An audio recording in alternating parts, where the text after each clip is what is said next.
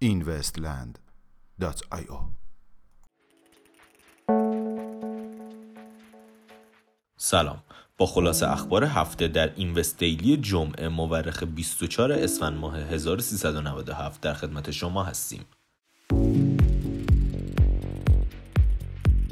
نماینده ایالت تگزاس استفاده ناشناس از رمزارزها در این ایالت را ممنوع اعلام کرد.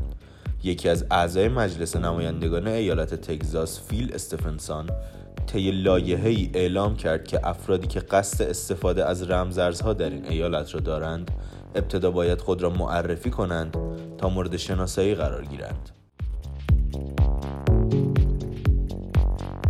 نیویورک تایمز هم‌اکنون به دنبال استخدام تعدادی متخصص در عرصه فناوری بلاکچین به منظور توسعه پروتکل POC می باشد. به گزارش پنل سازمان ملل کشور کره شمالی اکسچنج های رمزارزی آسیایی را حک کرد. به گزارش UN کشور کره شمالی با استفاده از فناوری های سایبری و تکنولوژی بلاکچین به منظور فرار از تحریم های اقتصادی و به دست آوردن ارزهای خارجی اکسچنج های رمزارزی آسیایی را حک کرده و به حدود 670 میلیون دلار دست یافته است. اوو بزرگترین شرکت انرژی در بریتانیا از طریق بخش جدید تکنولوژی خود با نام کالوزا سرمایه گذاری خود را در بلاکچین الکترون آغاز کرد. جرد اسپولیس فرماندار ایالت کلرادو قانون صدور توکن ها و فعالیت های مربوطه در این ایالت را صادر نمود. بر طبق یک گزارش از انجمن رصد بلاکچین اتحادیه اروپا توصیه هایی در مورد چگونگی بهبود در استفاده از تکنولوژی بلاکچین شامل قابلیت های همکاری، استانداردهای مقیاس پذیری و موارد دیگر ارائه شده است. فیسبوک به دنبال استخدام تعدادی از کارکنان در عرصه بلاکچین می باشد.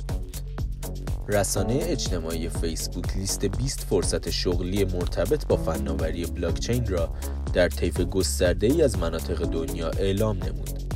این لیست شامل مشاغلی مانند مدیریت ارتباطات، محققین در زمینه تکنولوژی، مدیر محصول، طراح محصول، استراتژی نام تجاری، مدیران بازاریابی و رسانه ها می شود.